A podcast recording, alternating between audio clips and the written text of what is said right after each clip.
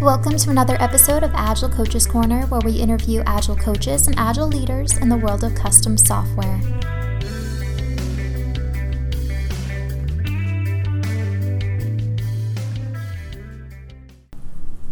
Today's guest is Becky Hartman, an Agile coach here at Agile Thought. Thanks for joining us today, Becky. Thanks for having me. So let's jump right into it. Let's talk about your history with Agile. Where did it all begin? So, I actually first heard about Agile when I was formalizing my project management career. I'd been laid off. I'd been a project manager for several years in technology, and I'd been laid off, and I decided I was finally going to get my PMP. So, I joined the local Suncoast PMI chapter and went to um, see one of the dinner talks, and Ryan was there giving a talk. It was the first talk I'd ever heard about Scrum. Uh, and I was really interested in it, and I was just about done, like getting ready to t- finally take the PMP exam. Um, so I was really interested in looking for a job, and I thought, wow, the Scrum thing sounds really cool. And I actually tried to convince him to bring me in here as an intern. Really? I did. I emailed and then I emailed again and like three emails he finally responded and said he'd check and like we don't really do that here. I think I even followed up with a phone call one time. Like I was really persistent. But you guys didn't do, you know, interns here at that point.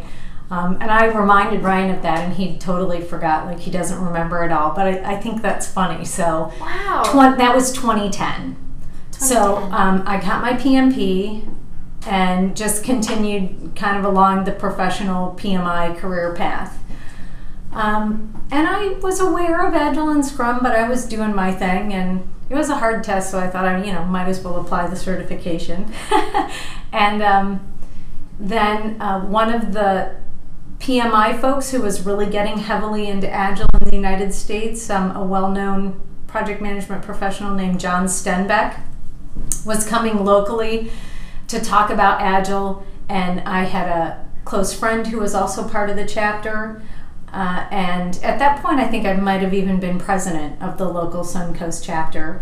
And he was giving two days of classes, and she said, "You really need to come." And I said, "You know, no, I think I'm doing good in you know the the waterfall traditional track kind of thing." Really? And she said, "Just just come and see." And I said, "You know, I know about Scrum." And she said, "It's not really what you think."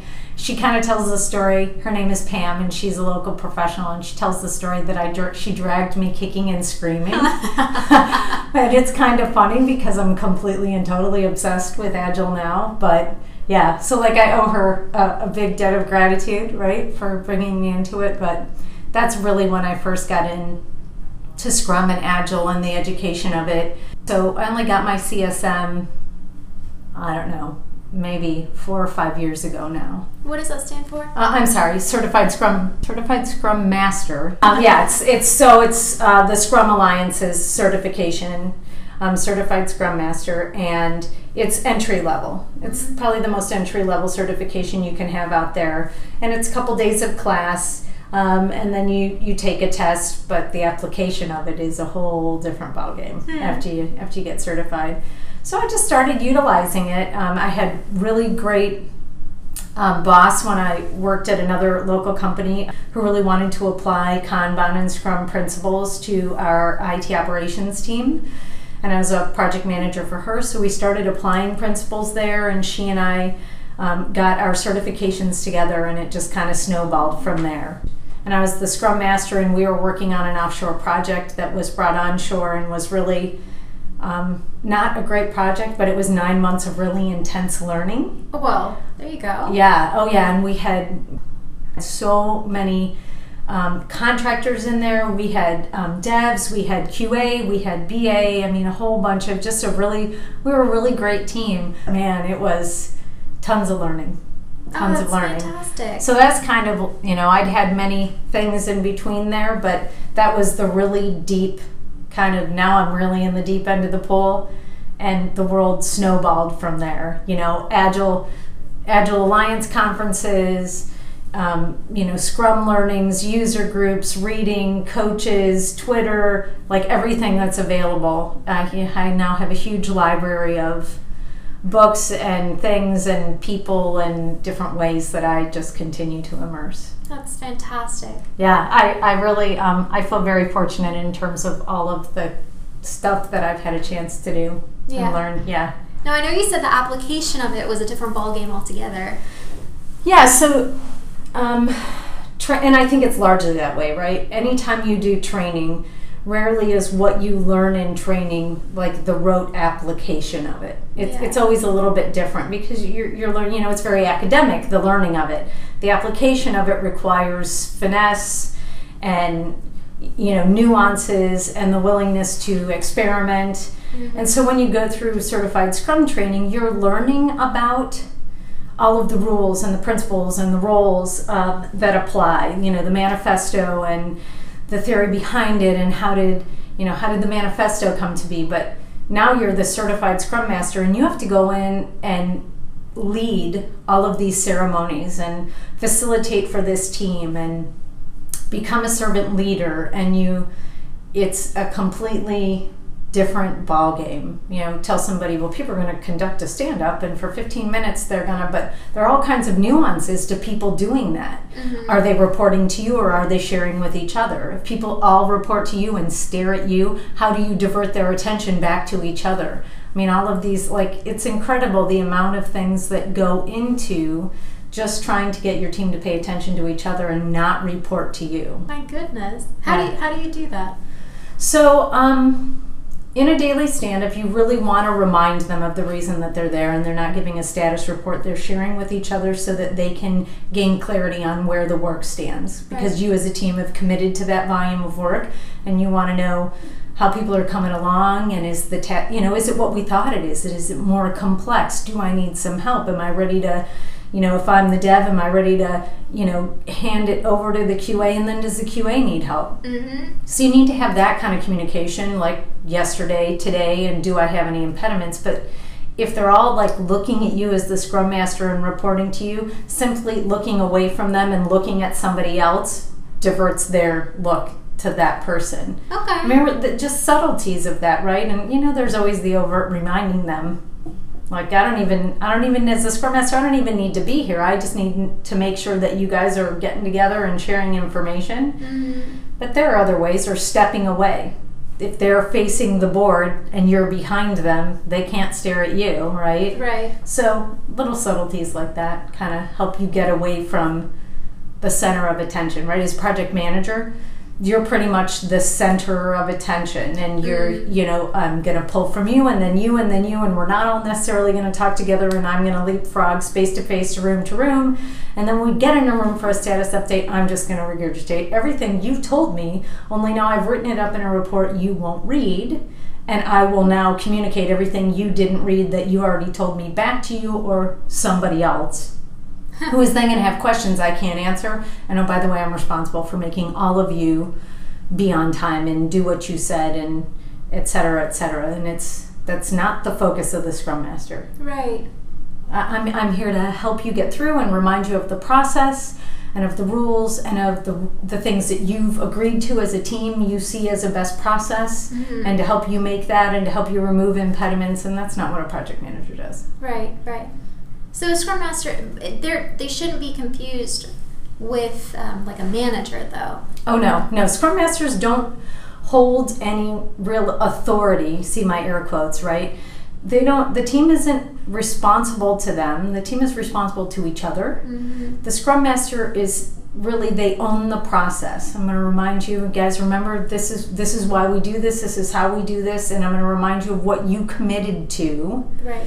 What you agreed to as a team you would do. And until we get to a retrospective and inspect and adapt point we should keep doing this until we find reason to really do that. And certainly we're not going to change that mid sprint right? We just let's just keep going unless something really big is blowing up. But yeah it's not a position of authority. It should be a position of leadership and by example and by facilitation and by support. Um, you know it's like a leader without a title but not because of authority but you know um, wanted and but not needed how's that Mm-hmm. right the team should get to a point where they don't really need you but they really do want you Okay. yeah So I, I, from what I understand, most agile coaches they were originally a scrum master for a period of time. Mm-hmm. Now, why is it that they usually transition in that way? Uh, well, you know, I have to say it's really funny. We're talking about this at my client right now, and I've talked about it with several of my peers because some people are not great scrum masters, but man, are they good coaches, and vice versa. Some people are incredible scrum masters, and you see all of these qualities in them, but they wouldn't want to not be in just a team, right? They wouldn't want to be that coach. They want to be in it with the team. So, as much as there's similarity to it, I think it's like a 50 50 similarity to difference. Um, and I've, I've learned ever more that one is not necessarily a natural progression to the other. I think the person has to have affinity for it. Um, and I can see, I think I was probably, and even more now that I see some of the scrum masters I'm working with right now at the client I'm at, that I was, I think I was probably an okay scrum master. Yeah. Um, but I, I would hope that I'll evolve into a you know better coach than that. I, I mean, I, I really tried really hard, um, but I see some of the nuances of scrum mastering, and I watch some of the creative things that some of these folks do, and I'm kind of blown away. You know, really. Hmm. Yeah, it's nice to see. It's it's always great to see somebody who just is has the natural affinity for their craft. Yeah. That's yeah, it's really nice. So I don't think one's necessarily, like I said, the natural progression to the other. Um, but if you've scrum mastered for a while and you want to see what it's like to take what you've learned and help people apply it, I think then it is you know a natural progression for you.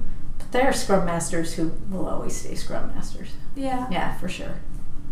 How important do you think it is for the scrum master to have a background in technology? So, and this is as, as wide a spectrum, I think, in our industry as, as anything else you'll hear. You know, it, it ranges all over. Some, there will be some folks who will absolutely say, in order to be a good Scrum Master, you would have had to be a developer if mm-hmm. you're applying Agile in the development space, right? And then, you know, my first real long term coach, Derek, said, You don't need domain knowledge.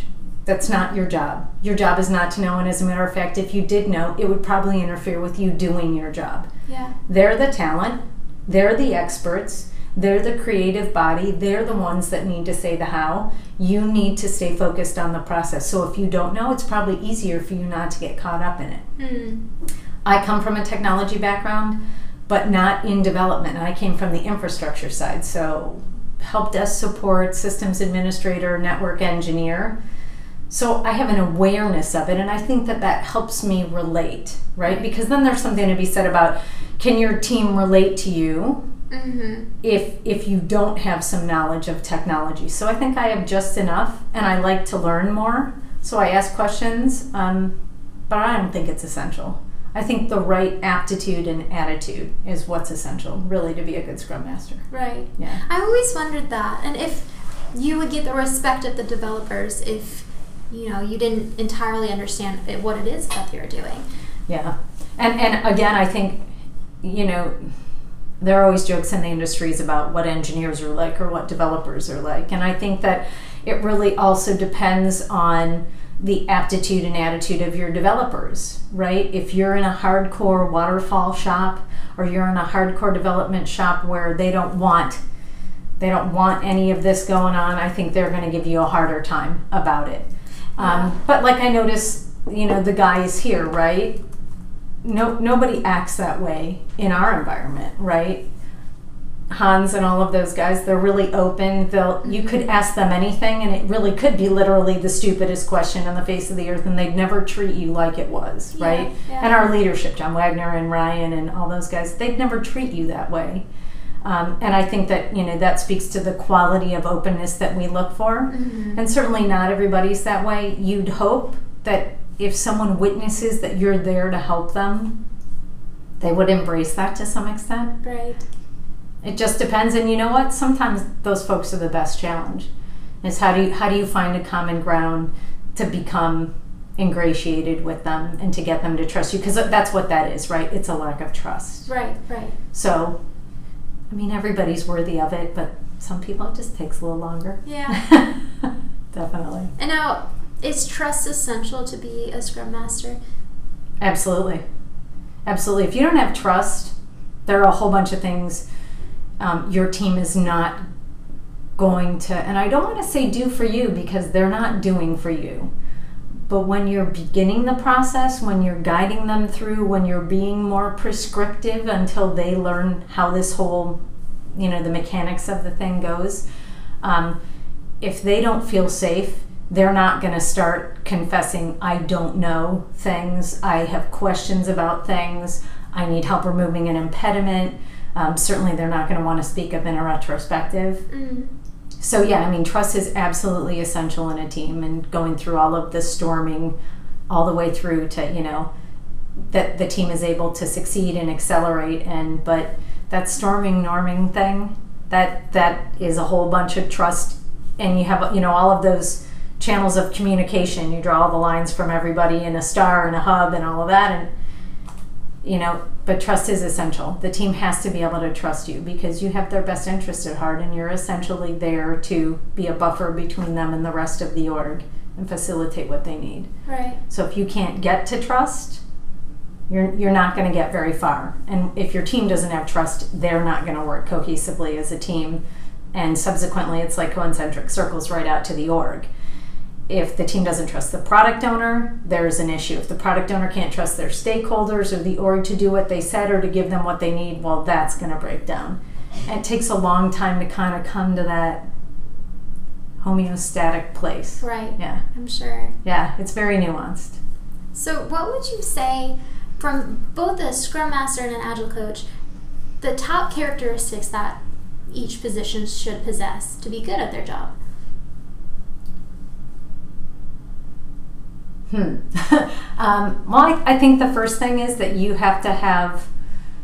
I think you need to be well studied. I think you need to be the the constant student. Yeah. Um, I, I mean, I joke about it a lot because it comes from Harry Potter, but you know the, the statement "constant vigilance," right? um, that I think Mad Eye Moody uses.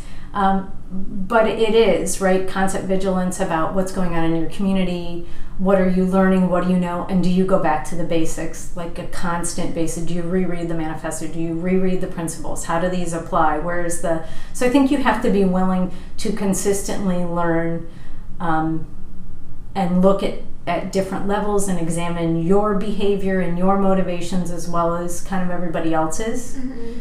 um, I think empathy is a wonderful thing. Yep. Uh, and I don't think you get very far without it. Mm-hmm. Um, you know, one of the. I think I think the three pillars of Scrum, you know, um, transparency, inspection, adaptation. So I talked about some of those. Being transparent um, is really incredibly important. So Mm-hmm. you know, I'm not sure what's next. Let's experiment. Um, uh, you know, what do you think about that? I don't have all the answers. What do you like? A willingness to have those kind of skills and kind of lay it out there. Right. And definitely, I think if you're going to do that, you have to have some level of confidence. Oh, absolutely. Yeah. So. Um, I think those are all incredibly important. I think Scrum Masters. It's interesting. So I view. I don't view a Scrum Master as like hierarchically. You go from Scrum Master to Coach. I view them as as equal levels, I guess, if that's how somebody wants to look at it. I don't think that one is necessarily less experienced than the other. Like I said, sometimes you have a great scrum master and they're not such a good coach, despite years of experience, or vice versa. You have people who aren't great scrum masters but become really good coaches, and not necessarily with experience, it's just their personality and how they interact. Um, but I do think that scrum masters absolutely have to be tacticians Mm-hmm. you know you can you look at an issue and with a certain level of experience you see it through this light and then you look deeper and you see this and now you're going to see this detail so when you're talking about delivery well you just want to know can the team do a relative estimation commit to a certain level of work and take the work in and get it to done in that time frame And then once you start looking, if they're speeding up or not speeding up, you know, you're looking at the details of that. Well, what's affecting the work? Mm-hmm. Is it their estimation or something interfering, or are they doing work that's outside of the sprint that's preventing them? And so then you just start looking more deeply at the nuances of different things because I think you never know exactly what's going to affect it until you investigate it. As a coach, I kind of feel like watching the teams from the outside a little bit gives you sometimes I think it's an easier perspective because you can be more of an observer where the scrum master is always in the thick of it, right? Always analyzing, always right on top of it. So I do think mm-hmm. that, you know, there are different potentials, but the foundation, they have to be the same for all, I think. A desire to um, to work together. I mean, that's the magic sauce, right? Is a willingness to be with other people and consistently help them achieve what right. they're doing. Yeah, yeah, absolutely. It seems like at least the people I've encountered, the agile coaches, they are most certainly people persons. Yeah. They, are outgoing, they're well spoken. You can tell that most of them would probably be fantastic at public speaking. Right. They're very charismatic. Yep, I would agree. Yeah. I would agree. And, and certainly there are more introverted people and they have their strengths, but ultimately, if you're going to be a coach or a scrum master, you have to be able to, and I don't I don't mean command in terms of command and control, but you have to be able to command a certain level of attention and respect, and that when you say something, it means something. Mm-hmm. And so I think out of that has to come some kind of charisma. You know, maybe it's not like gleaming teeth Hollywood style, but yeah, you know, something that encourages that kind of participation from people. Absolutely. Yeah. Um, wow, we've been chatting for a little while. Yeah, we're good at this now.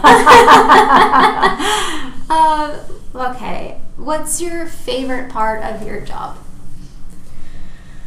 Favorite part of my job? Mm-hmm. Um, I really think the richness of interaction. I mean, I get really immersed and easily kind of lost from day to day tasks when you're working with a team. Mm-hmm and so, I mean, I've thought about this a little bit, and it, it's it's hard to say it's just this one thing, right? It, it's all around the teaming, the collaboration, being a team player, helping people feel a sense of um, comfort in change, um, achievements in moving kind of out of their comfort zone incrementally, right? So you're talking to someone, you need them to have courage about approaching something, and you're going to give them some insight into just do this one thing, try this, experiment. Um, and it, I really think it's like, it's that kind of watching those light bulbs go off for people, like right. seeing them, e- even if it's not like, I got it, but just like, yeah, yeah, we got that. We, we understand that. Oh, now this user story makes sense. Or, yeah, that estimation feels good. You know, just mm-hmm. helping get them in a place that those things can happen.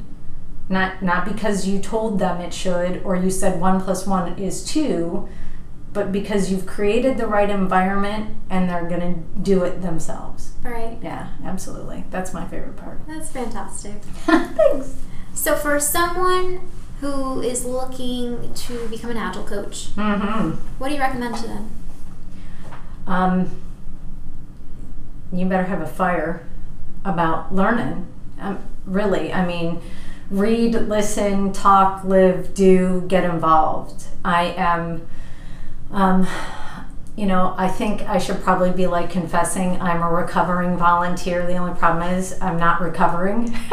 you know, I have boundary issues about volunteering because I'm really I'm all in. I mean, I'm all in in my community. I'm a local volunteer, I'm a national volunteer, mm-hmm. and I've had a ton of experience in meeting people and growing relationships and um, just participating and hearing different things um, because of my volunteering.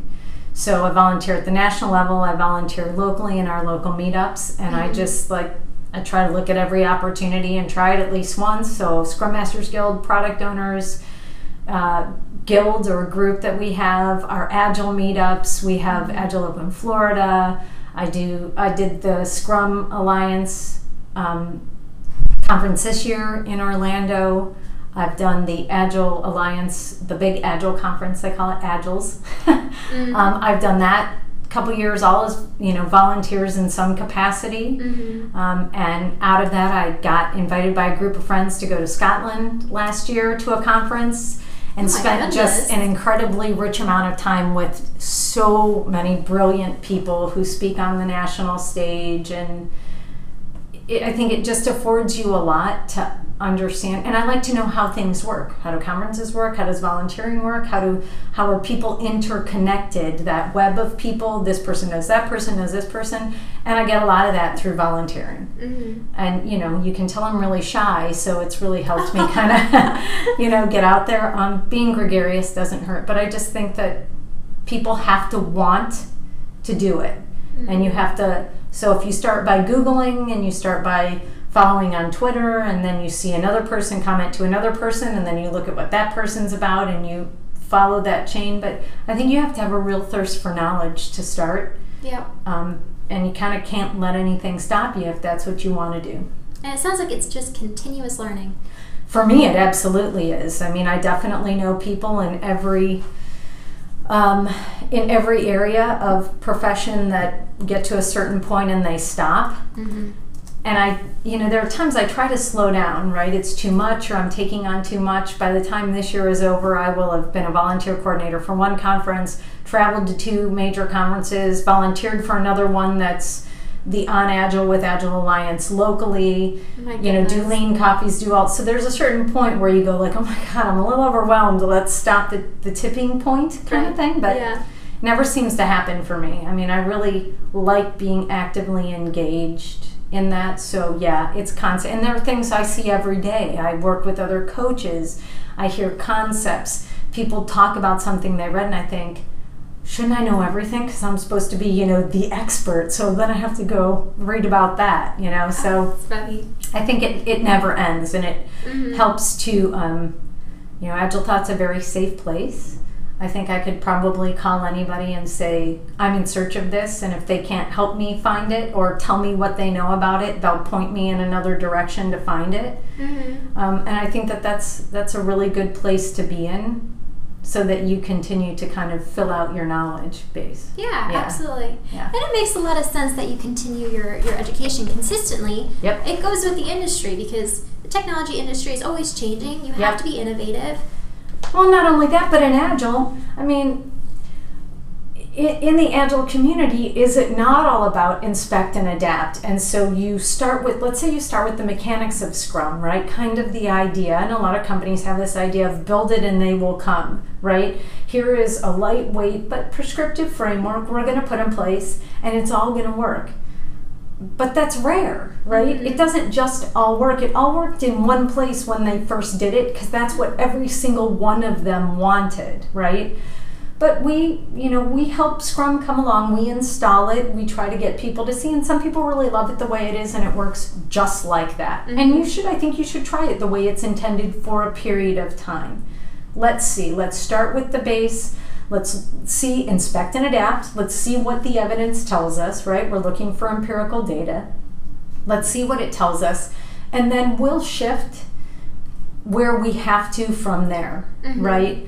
Um, but at a certain point, it's not Scrum anymore, and it's something else, and that may be okay right. in your org. But I, I mean, if if people talk about you're not doing agile right, well, there are certain ways you cannot do agile right, right? Veer off the course of the manifesto, you know, blatantly disregard the principles, mm-hmm. you know, be command and control and pretend it's agile. Okay, yep, you're not doing agile. But there's a whole bunch of ways to do or be, however you want to say it, agile.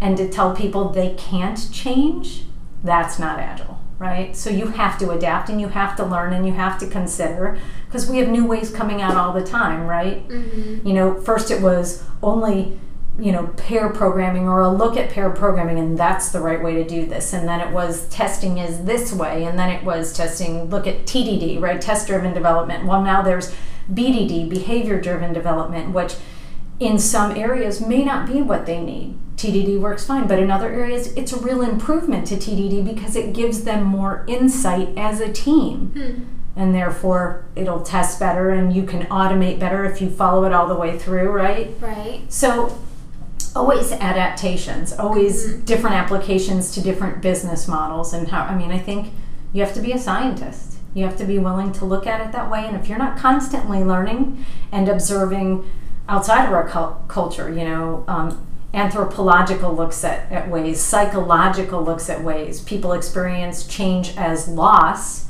and therefore, let me turn and apply it here. I am telling these people to change the fundamental way they work. Why would they not experience that as difficult as loss? Some people go through change easily, and some are stalwarts and they're not going to change. You need to understand to some extent that the underlying issue there is fear. Mm-hmm. So you have to make it safe for them, right? That's not an agile fundamental. I mean, these are life truths that you have to apply. Agile is just, I think, what some people consider, you know, a hippie way of doing it, right? It's a much more open way of applying that. Yeah. I think Shannon, I talked to Shannon, and she said the same thing too. It's like people just think at like a hippie way to do it. I, I would never think of it like that. That's too funny. I think because, and it's really when you get into the soft skills of it, right? Mm-hmm. Because in Agile, you have this really wide spectrum, like the political spectrum you know you have some people who are all about the mechanics. Um, xp is very prescriptive and people are not necessarily they're communicating and they're collaborating but it's not this soft skills stuff right? And you have people way over on the other end who are all about it's all about the people. Don't give them rules just let them be creative let the innovation come out. And i think i probably land somewhere in the middle of that because yeah. to me it's situational. Mm-hmm. where are you? What's the org like? What are the people like? And what's the right mix of those things and oh, by the way, you have to incorporate them in that right mix, right? You're not the doctor prescribing for them. You're the coach helping them get to the right answer for them. So I think you have to look at all of those things, but I think in, you know, business and hardcore like we talked about corporate America, yeah. when you look at that, this agile thing looks a little soft if we're going to meet, we're going to talk, we need to retrospect, we need to care about how people feel and make them say, oh, this is work, we're just going to work. So I think some people probably look at it as the hippie way. That's yeah. too funny. but look at, I mean, look at us as a company. It's serious business. Yeah. And it seriously works when you're engaged in it and you say, this is the way we operate. Um, it works. So possible to be successful even if people think it's long hair hippie stuff. That's too funny. I rather be where the hippies are. Me too. Just saying. Me too. That's the case. okay, we're running up on time, so let's do our last question, which is our fun question. What is your favorite mobile app you cannot live without? Well, I can't live without my mobile phone, first of all. Oh, in general. Um, yeah, yeah, no, totally addicted. Like it's out in the other room, so it can't bug us, but I'm jonesing for it. Um, my number one app, I have to say, is Slack. Slack. Yeah, oh, I love it. I'm only, maybe only have three or four teams on there, um, but the channels within it and the collaboration um, our Agile Florida Slack group is so active ah, and yes. there's so it's so rich with information. And then I think um, behind that is probably Twitter. Yeah. And I know it's kind of funny because the people I love most on Twitter like are over Twitter. They're over the interface. They're complaining, but it's it's an encyclopedia, like a very rich encyclopedia of information at any time. A new article, a new thought, a new complaint, a new praise, you know, something out there um, to see and hear in short little snippets by design of what's going on. Um, mm-hmm. So I can go there anytime I want or, you know, contribute to the conversation more on Slack. But I think those are my two favorite right now. Yeah. Yeah. I don't I don't use productivity um, tools. Um, I'm a GTD girl now. Thanks, Steve Grenice, for that. Um, mm. And I use a paper notebook. I mean, I keep my calendar appropriately as my calendar for appointments, but I use a paper notebook. So productivity comes differently. I just staying informed and connected, and I do that through Slack and Twitter. I think. Nice. I've, I've heard Slack. This is the second time I've heard it, so I want to look into it. Oh, Slack is awesome. You should you should join the Agile Florida Slack group. Mm-hmm. Um, there are tons of channels. You don't have to participate in in really any more than one, right? You intro yourself, and you could look at like the Agile chat. But I think there's like 16 channels in there, and you know our Agile our Tampa Bay Agile group is, I think, 1,500 people now.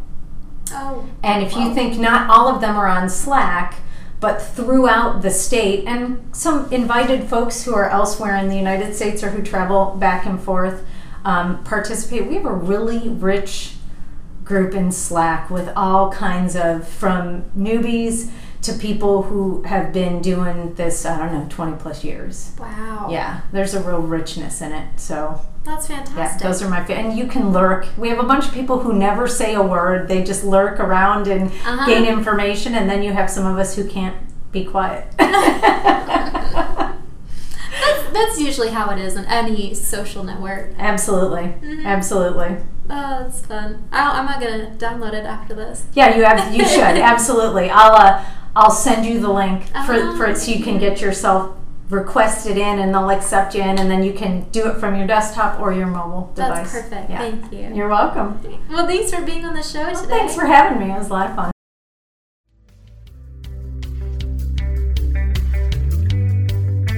If you'd like to listen to more podcasts, or if you're interested in finding out how Agile Thought can help your next IT projects, visit agilethought.com.